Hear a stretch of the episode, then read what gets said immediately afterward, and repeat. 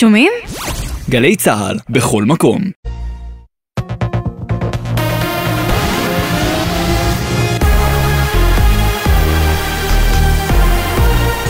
גלי צה"ל השעה שבע.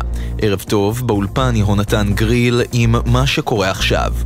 חייל צה"ל נעצר בחשד שהשתתף בהתפרעויות היהודים ביום שבת האחרון בכפר אום ספה שבבנימין. כתבנו הצבאי דורון קדוש מציין כי זהו החייל השני שנעצר בעקבות האירועים. ראש הממשלה בנימין נתניהו גינה הערב מעל בימת הכנסת את ההתפרעויות ביהודה ושומרון בסוף השבוע ואמר אנחנו מדינת חוק וסדר בכל מקום. לא מקובל עליי שכשאדם רותח, שאנשים ייתנו דרור לעצמם ויפשטו לכפרים ויציתו מבנים חד משמעית. לא מקובל, וההנחיות הן חזקות מאוד מאוד מאוד בעניין הזה. אנחנו מדינת חוק וסדר, ואגב, זה חל בכל מקום. זה חל בגולן, זה חל ביהודה ושומרון, וזה חל באיילון. מדבריו הביא כתבנו הפוליטי יובל שגב. נמשכים המאמצים להשתלט על הדלקה סמוך ליישוב כפר האורנים שבבנימין. מוקדם יותר הונחו תושבי קו הבתים הראשון להתפנות מבתיהם. כתבנו שחר גליק מעדכן כי נכון לשעה זו אין נפגעים ולא נגרם נזק לרכוש.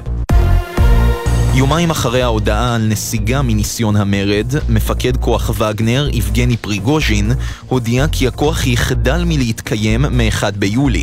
מדווח כתב חדשות החוץ ברק בטש. יבגני פריגוז'ין, מי שעומד בראשות כוח וגנר, הכוח שהוביל את ניסיון המרד ברוסיה ביום שבת, הודיע כי הכוח יחדל מלהתקיים החל מיום שבת. בהודעתו אמר פריגוז'ין כי מטרת הפעולות ביום שבת היו לחשוף את הבעיות הביטחוניות ברוסיה ולא להפיל את השלטון. בתגובה שר החוץ של רוסיה, סרגי לברוב, הודיע כי הכוח ימשיך לפעול במדינת מאלי שבאפריקה. משפט נתניהו הסתיים יום העדות השני של ארנון מילצ'ן בברייטון שבאנגליה.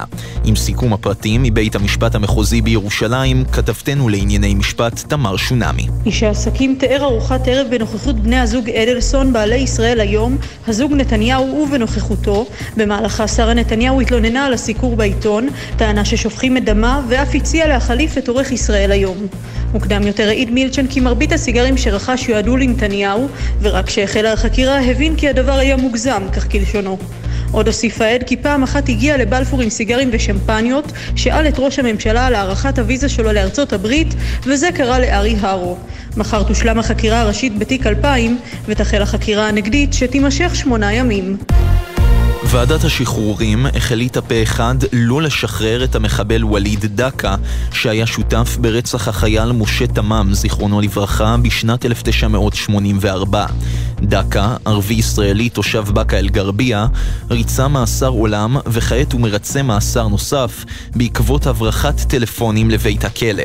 כתבנו בחברה הערבית אדם פראג' מציין כי דקה חלה במחלה סופנית שגרמה להתדרדרות במצבו הבריאותי, ומשפחתו ביקשה לשחררו. הולכת רגל בת 56 נפצעה קשה מפגיעת רכב בכביש 864 בפקיעין. צוות מגן דוד אדום פינה אותה למרכז הרפואי לגליל בנהריה. כתבנו קובי מנדל מעדכן כי נסיבות התאונה נחקרות. בירושלים, פעוט בן שלוש נפצע בינוני מפגיעת רכב בעת שרכב על גלגינוע. כתבתנו בבירה נועה ברנס מעדכנת כי הוא פונה לבית החולים שערי צדק בעיר עם חבלות בגופו. מזג האוויר מעונן חלקית עד בהיר, ללא שינוי ניכר בטמפרטורות. לעדכונים נוספים חפשו את גלי צה"ל בטוויטר. אלה החדשות שערך ערן קורץ, בצוות ענבר פייבל וליאור רונן.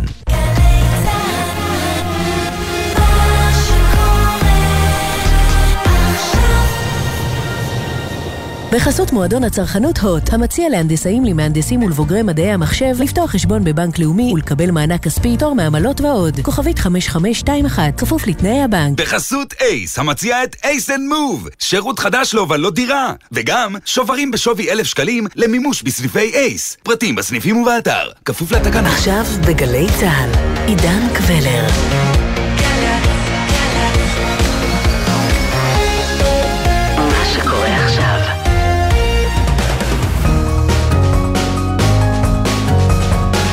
שלום לכם, מאולפן 360 ביום, ההסכת היומי של גלי צה"ל. הזדמנות מעולה לחצי שעה של העמקה, כל יום בנושא אחד שמעסיק את כולנו מ-360 מעלות. והפעם ברקע אסון הצוללת טיטן אי שם בדרכה למצולות הים, בעקבות שיירי הטיטניק, מהן צוללות תיירותיות? עד כמה הענף הזה פופולרי? האם תיירות ומחקר הולכים יחד בהקשר הזה? איך חיים בתוך צוללת כזו? ומה יהא על עתיד הענף לאחר אסון שכזה? האם יוזנק מעלה, או שמא יסתפקו ברובוטים בכל הקשור למחקר? והתיירות, ובכן, האם זה יקרה כשהכול יהיה מחד בטוח ומאידך כלכלי? לכל שאלה תשובה, במסע שלפנינו. מתחילה אלייך שחר קנוטובסקי כתבתנו. אז את uh, סוף הסיפור העצוב הזה כולנו כבר יודעים עכשיו, אבל uh, עבור מי שלא בדיוק עקב או עקבה, נכוון את מכונת הזמן שלנו שבוע בלבד אחורה.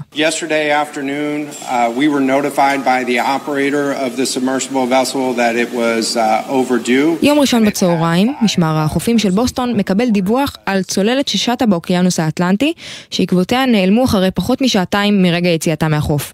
עד מהרה מתברר שהטיטן, אותה הצוללת שנעלמה, מאכלסת בבטנה חמישה אנשים מיוחסים, חוקרים ומיליונרים, שיצאו בעקבות שרידי ספינת הטיטניק, שגם uh, עליה נדבר. החיפושים הנרחבים כללו סיוע ממשלתי מקנדה, בריטניה, צרפת ועוד רבים שהתגייסו, כשברקע משמר החופים מזכיר שוב ושוב, כמות החמצן והאוכל בצוללת מוגבלים ואנחנו נמצאים על זמן שאול. בסופו של דבר, ביום חמישי בלילה עדכנו צוותי החיפוש שמצאו שרידים שמשויכים לצוללת. יש כל מיני השערות בנוגע לשאלה מה קרה לטיטן, כמו התנגשות בהר תת-ימי או קריסה בגלל לחץ האוויר, אבל בכל מקרה, אחד הגופים המרכזיים שיצטרכו לתת את הדין שהפרטים יתבהרו, הוא אושן גייט, חברת הצוללות, ששיגרה את הצוללת המאוישת למעמקי הים. אושן גייט ידועה בבנייה ברוח ניסויית, אה, לטוב ולרע, כך גם במבנה ובמערכת ההפעלה של הטיטן. Uh, here, here, so. כל הצוללת מונעת על ידי בקר שמחובר לבלוטות', כך שכל מי שנמצא בצוללת יכול להשתמש בו, מספר מנכ"ל חברת אושן גייט, סטוקטון ראש, ימים ספורים לפני שלצערנו גם הוא מצא את מותו על סיפון הטיטן. הצוללת אכן אובזרה בשלט בלוטות', תיירים שנסעו עם אושן גייט בעבר, מתארים אותו ממש כמו ג'ויסטיק שאפשר למצוא בחנות המשחקים הקרובה לביתכם. כבר בשנת 2018 הזהירו מהנדסים שהאופן שבו נבנים כלי הצלילה של אושן גייט לוקים בתקלות בטיחות חמורות שעלולות לחשוף את הנוסעים בהן לסכנה קיצונית אפשרית. ומכאן אליך, הפרופסור מורל גרופר מהחוג לטכנולוגיות ימיות באוניברסיטת חיפה, מה בעצם קרה לצוללת שהוביל להתרסקות והרג את חמשת בני האדם במסע שהיה אמור להיות תיירותי ומפנק ככל שצוללת היא אכן אירוע מפנק? האירוע הכי קטסטרופלי שיכול להתרחש בצוללת. תחשוב על זה שאתה לוקח פחית קולה שהיא פחית, נאמר, שאתה מרוקן ממנה את המשקה, ואתה שם אותה על הרצפה ועולה על הפחית הזאת. והיא באמת עשויה לשאת את אה, משקל גופך. עכשיו, מישהו אחר יבוא מהצד ורק ייגע בדופן הפחית, נגיעה קטנה, ופתאום הפחית נמעכת בחלקיקי השנייה. המעיכה הזאת היא נקראת קריסה. היא מתרחשת רק כאשר גופים נתונים ללחץ חיצוני, כמו שהצוללת נתונה. ומה אני רוצה לומר? שאם המבנה הזה, שהוא מבנה מיטבי, הוא היה, הוא עשוי גליל שיש לו שתי כיפות, יש בו איזשהו נזק, אה, אז כאשר מופעל לחץ חיצוני משמעותי, זה עלול לקרוס בדיוק כמו הפחית קולה. עכשיו, הנזק שכנראה היה, זה הנזק כתוצאה מהבנייה הניסיונית של המעטפת הגלילית הזאת. המעטפת נבנתה מחומרים מרוכבים.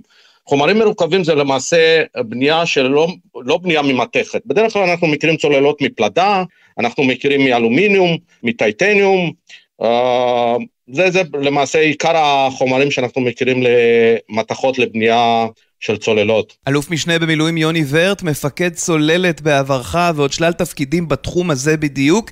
איך בכלל חיים בצוללת? דמיינו לעצמכם שלוקחים אה, שקית ניילון, מנפחים אותה עם הפה, אבל לא מוציאים אותה מהפה, משאירים אותה מחוברת אל הפה, ונושמים ונושפים לתוך אותה שקית.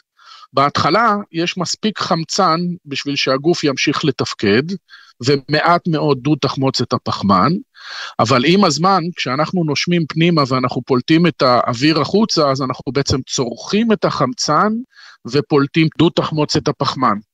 המשמעות של זה זה שהתערובת, בגלל שהיא באטמוספירה כלואה, באטמוספירה סגורה, באותה שקית ניילון, היא מתחילה להשתנות.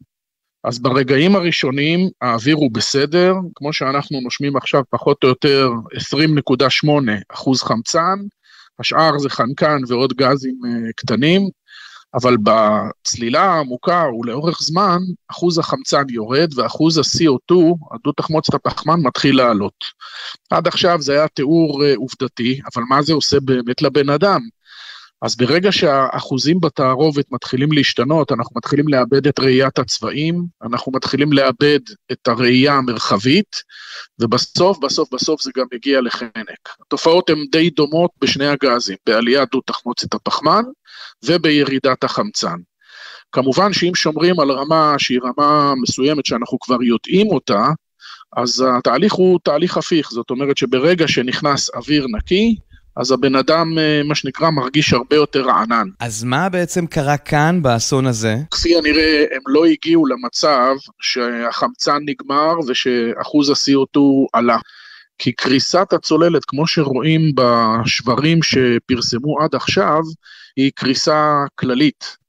אה, זאת אומרת, גוף הלחץ קרס, מים נכנסו בלחץ מאוד מאוד מאוד גבוה, ואנשים טבעו, נחנקו ונלחצו, אה, מהלחץ הגבוה. זאת אומרת, כפי הנראה הם לא הגיעו למצב הזה שחסר להם חמצן או יש עודף CO2. שונה הדבר, אם זוכרים את האסון של הקורסק, שבה היו משהו כמו אה, עשרה או עשרים איש שניצלו מהפיצוץ ובעצם נמלטו אל מדור ירכתיים שהיה אטום, אבל שם, בגלל שהיה איזשהו סירוב של הרוסים שיעזרו להם לחלץ אותם, אז הם באמת מתו מהחנק כתוצאה מירידת אחוז חמצן ועליית ה-CO2. בנוסף צריך לזכור שבעומק הזה, בארבעה קילומטר, טמפרטורת הים היא בערך משהו כמו שלוש או ארבע מעלות. זאת אומרת, אתה נכנס למקרר, ולכן גם הצלילות בצוללת כזאת הן צלילות uh, קצרות, אין לה מערכת חימום. מערכת חימום היא רק uh, תגדיל את ההוצאות של אותה חברה שרוצה להרוויח כסף. ועוד נגיע לעלויות של דבר כזה, אבל ברקע האסון מעניין להבין עד כמה צוללות לתיירות הן עניין פופולרי. אלי תמים הוא אדם שהפעיל בעבר צוללת מחקר תיירותית. כלומר, גם וגם. אה, זה עולם שהוא הולך ומתפתח, נהיה יותר ויותר פופולרי. הרבה אנשים רוצים להגיע למקומות האלה מהסיבה שברגע שאתה יורד לעומקים של מתחת ל-50 מטר, זה עולם חדש. סביר להניח שתהיה חיות שעדיין אה, לא מוכרות למדע, לאדם, אה, חיות מאוד מאוד משונות, האור שמש שנעלם, הטמפרטורה הנמוכה, הלחץ הגבוה, החמצן מאוד נמוך, הופכים את כל העולם הזה לעולם מאוד אה, חיזרי וחדש, עם המון חיות משונות ומעוותות מהעיניים שלנו כמובן. ו... כל אה, צילת תיירות שאנחנו עושים, אנחנו עושים גם הרבה מאוד מחקר, אז תמיד זה הולך ביחד, המחקר והתיירות. אז רגע, אלי, מי האנשים האלה שבאים לצלילות מהסוג הזה? יותר תיירים? יותר חוקרים?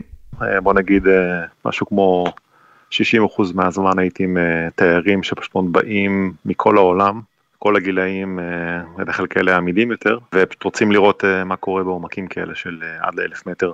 אה, שאר הזמן זה היה מחקר אה, ותיעוד, אז היינו עושים הרבה מאוד מחקר וחוקרים מכל המקומות בעולם שרוצים לחקור מה קורה בעומקים האלה. כמו שאמרתי, זה עולם חדש, לא מוכר, וסביר להניח שבכל מקום שצוללים, זה הפעם הראשונה שמישהו מגיע למקום הזה, כי זה עומקים שהם מאוד לא נגישים. בנוסף גם זה, כמו שאמרתי, מינים חדשים שלא הכירו ולא ראו. אז התייר שהוריד איתנו פעם ראשונה בפולינזיה הצרפתית, סביר להניח שמה שהוא רואה עכשיו עדיין לא מוכר למדע ואולי אפילו הראשון שרואה את זה. אז לא מעט שמות של אה, מינים חדשים נוצרים במהלך הצלילות האלה, אם יש עבודה מדעית גם מאחורי זה. פרופסור גרופר, אנחנו עומדים בפני עולם שבו צוללות הופכות להיות תיירותיות? יש לזה עתיד לאור הסכנות האלה? אה, אני חושב שהשאלה הזאת היא דומה מאוד לשאלה אם החלל העמוק הולך להיות תיירותי. אני חושב שאם זה יגיע, אם החלל העמוק יהיה אה, תיירותי ואם באמת המעמקים יהיו תיירותיים, אז הדרך תהיה מלווה בהרבה מאוד מכשולים ו- וגם קורבנות. כי, כי זו דרך קשה ומורכבת, וזה יקרה גם כנראה, אני מאמין שזה גם יקרה בחלל. Uh, כשאתה לוקח טכנולוגיה, cutting edge technology, טכנולוגיה בקצה המעטפת, בקצה היכולת, כמו שבטח נדבר כאן, נלקחה בטיטן, ואתה נותן אותה בידיים של חברה אזרחית שמשאביה מוגבלים, החברה הזאת היא יחסית חברה קטנה. ההשקעה הכספית שיכולה להיות מושקעת על בדיקות והחזקה בקצה, אה, היא מצומצמת.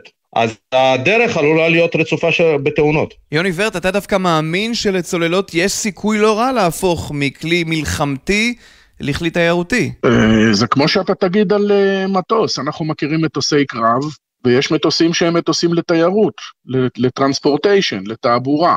כל כלי נבנה עם הייעוד שלו. הצוללת הזאת היא התיירותית, וצוללות מחקר אחרות, הן לא נבנות למערכות לחימה, אין להם את מערכות הלחימה שיש בצוללת אה, כמו שלנו יש, והן מיועדות, אה, כן, להחזיק ארבעה-חמישה אנשים שיורדים לעומק ועושים את הרישומים ואת הצילומים, אם זה צוללת מחקר, ועולים חזרה למעלה בבטחה. אז רגע, יוני, קח אותנו להיסטוריה של הצוללות האזרחיות. העולם הזה הוא קיים בעצם משנות אה, סדר גודל 1930, פחות או יותר.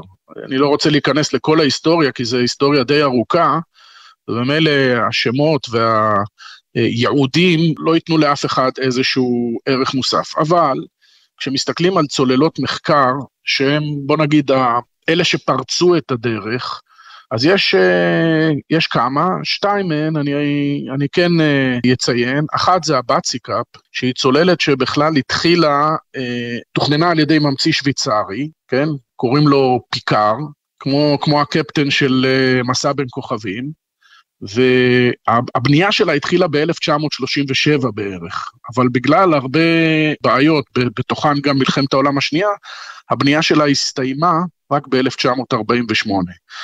באותם שנים הבלגים לא כל כך הצליחו עם הצוללת הזאתי, ובאיזשהו שלב הם אה, העבירו את התכנון לאיטלקים, שעשו לה שיפור, העבירו צוללת אחת לאמריקאים, שעשו לה שיפור מאוד מאוד מאוד משמעותי, ולבסוף, הטריאסטה, שהיא מסוג של הבאציקאפ, נרכשה על ידי צבא ארצות הברית, ותמורת סכום, אה, סכום זעום של רבע מיליון דולר, וב...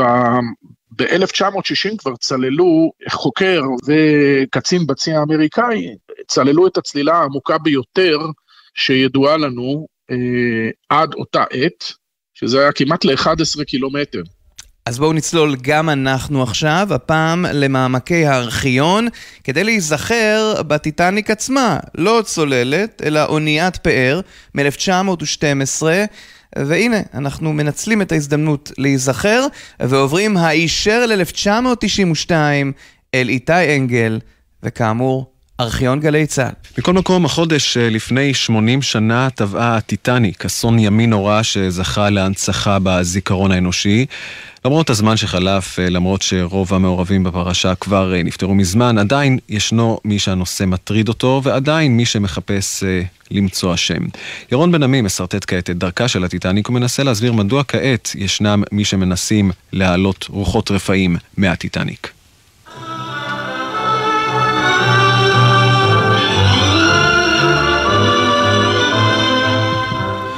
באחד מפרקי הסדרה על אדונים ומשרתים מוצאת ליידי מרג'ורי החיננית את מותה על סיפון הטיטניק.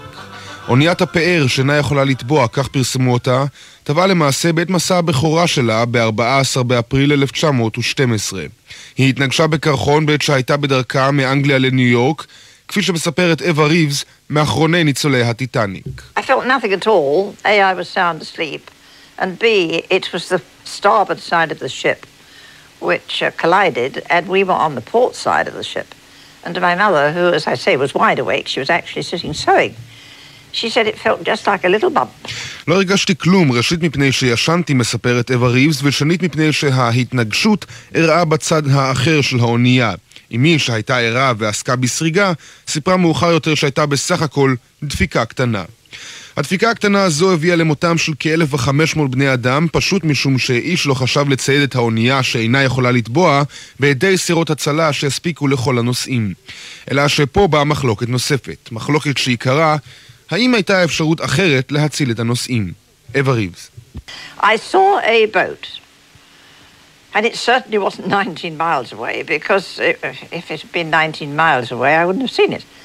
And it was quite clearly, uh, it was quite clearly a ship. I shouldn't say boat, I should say ship, shouldn't I? Um, it was quite clearly a ship, not just a row of lights on the horizon.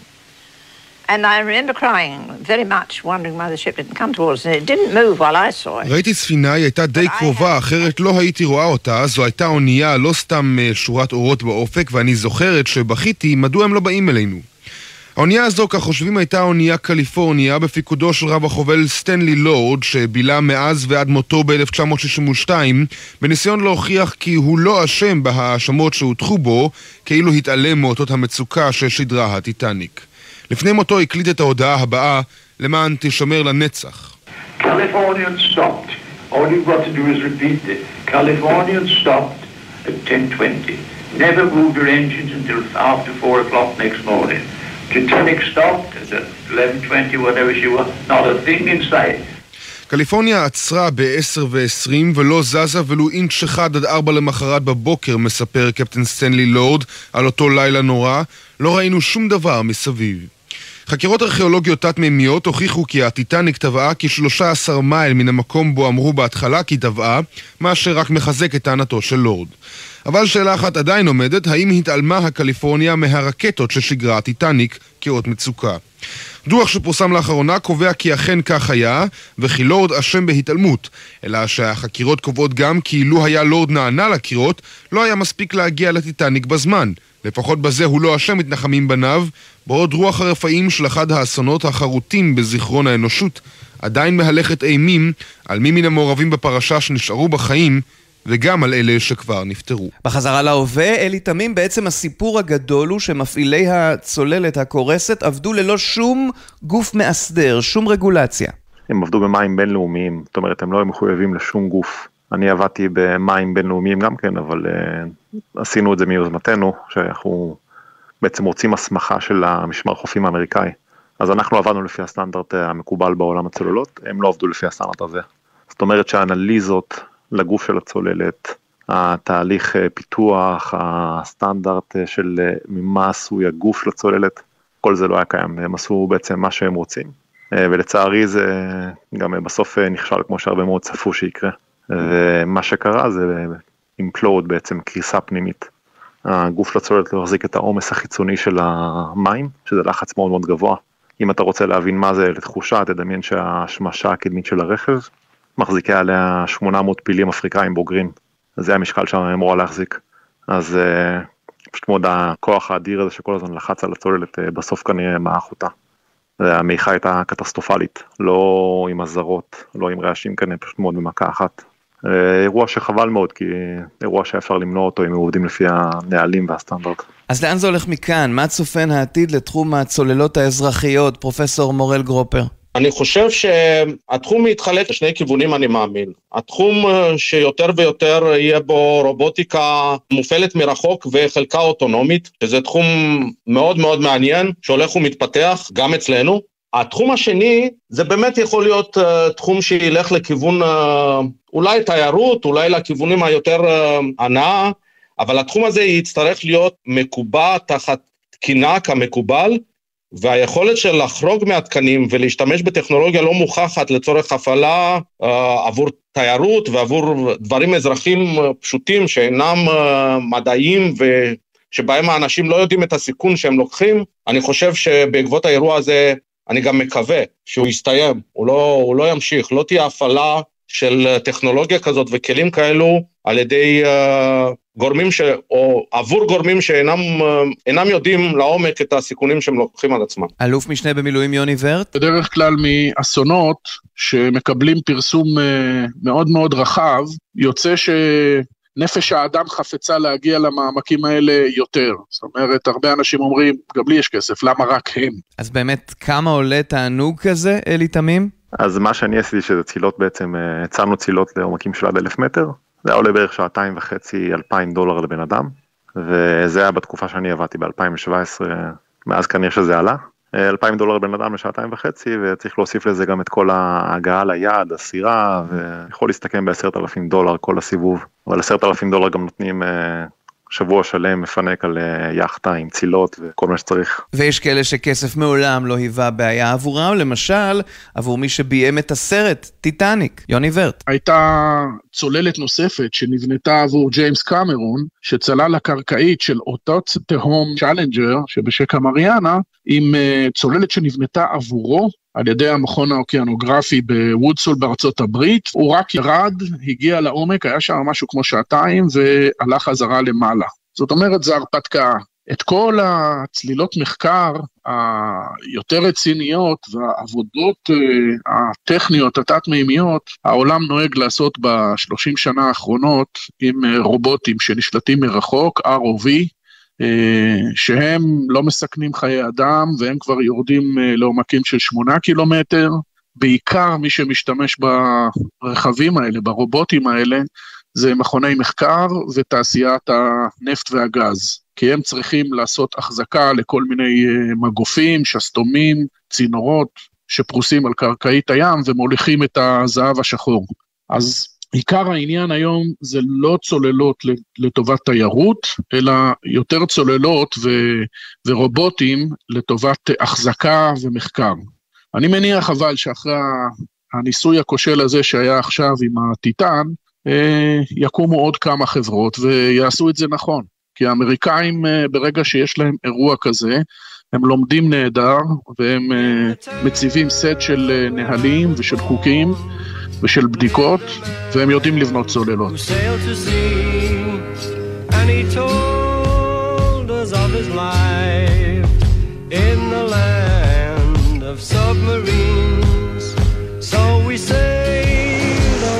עד כאן 360 ביום, ההסכת היומי של גלי צה"ל. בכל יום 30 דקות של צלילה, לתוך נושא אחד שמעסיק את כולנו, מ-360 מעלות. אנחנו זמינים לכם ביישומון גלי צה"ל ובכל יישומוני ההסכתים המובילים.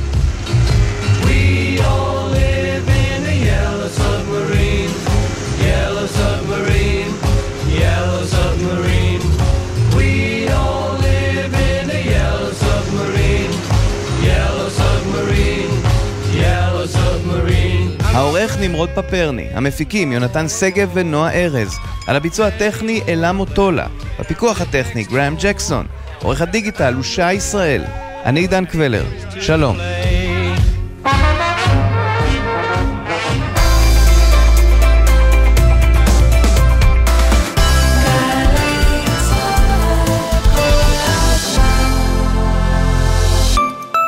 יש הרבה סיבות להתחבר לחינוך, להתחבר לתחושת השליחות, להתחבר לתלמידים ולאנשי החינוך הנפלאים, להתחבר לתנאי שכר משופרים, לתמריצים ולאפשרויות העסקה גמישות. הצטרפו עוד היום ללימודי תואר בחינוך, ואם אתם כבר אקדמאים, הרשמו כעת להכשרה מרוכזת להסבה להוראה. זה הזמן להשפיע באמת על העתיד שלכם ועל דור העתיד.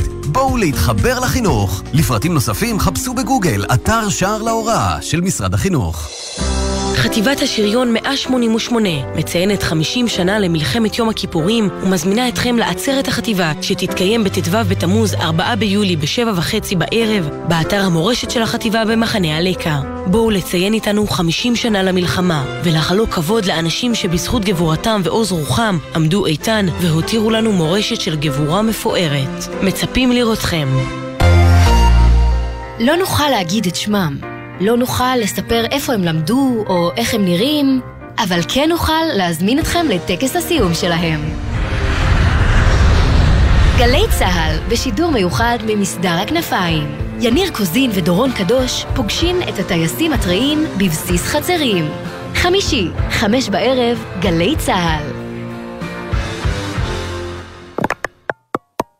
עכשיו בגלי צה"ל, טלי ליפקין-שחק, עם רצועת הביטחון. הבית של החיילים, גלי צה"ל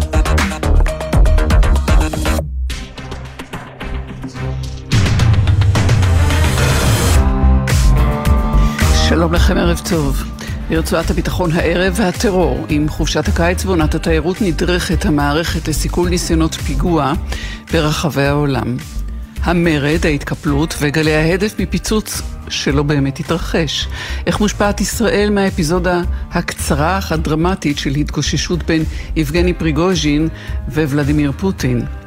וגם, תווך הסבר סייבר במלחמת רוסיה באוקראינה, מה למדנו עד כה, מה עוד נכון שנלמד. איתכם טלי ליפקין שחק ברצועת הביטחון, עכשיו.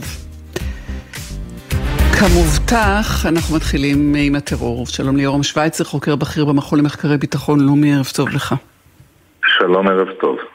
מומחה לטרור. אתמול אה, התקבלה אה, ידיעה, או אומתה ידיעה, ולפיה אה, בסיוע המוסד סוכל ניסיון פיגוע בישראלים, ניסיון פיגוע איראני בישראלים בקפריסין, ועל כך נרצה לדבר. אבל לפני זה, ידיעה מהיום שלא עושה כותרות גדולות, אבל היא יכולה להיות מאוד משמעותית.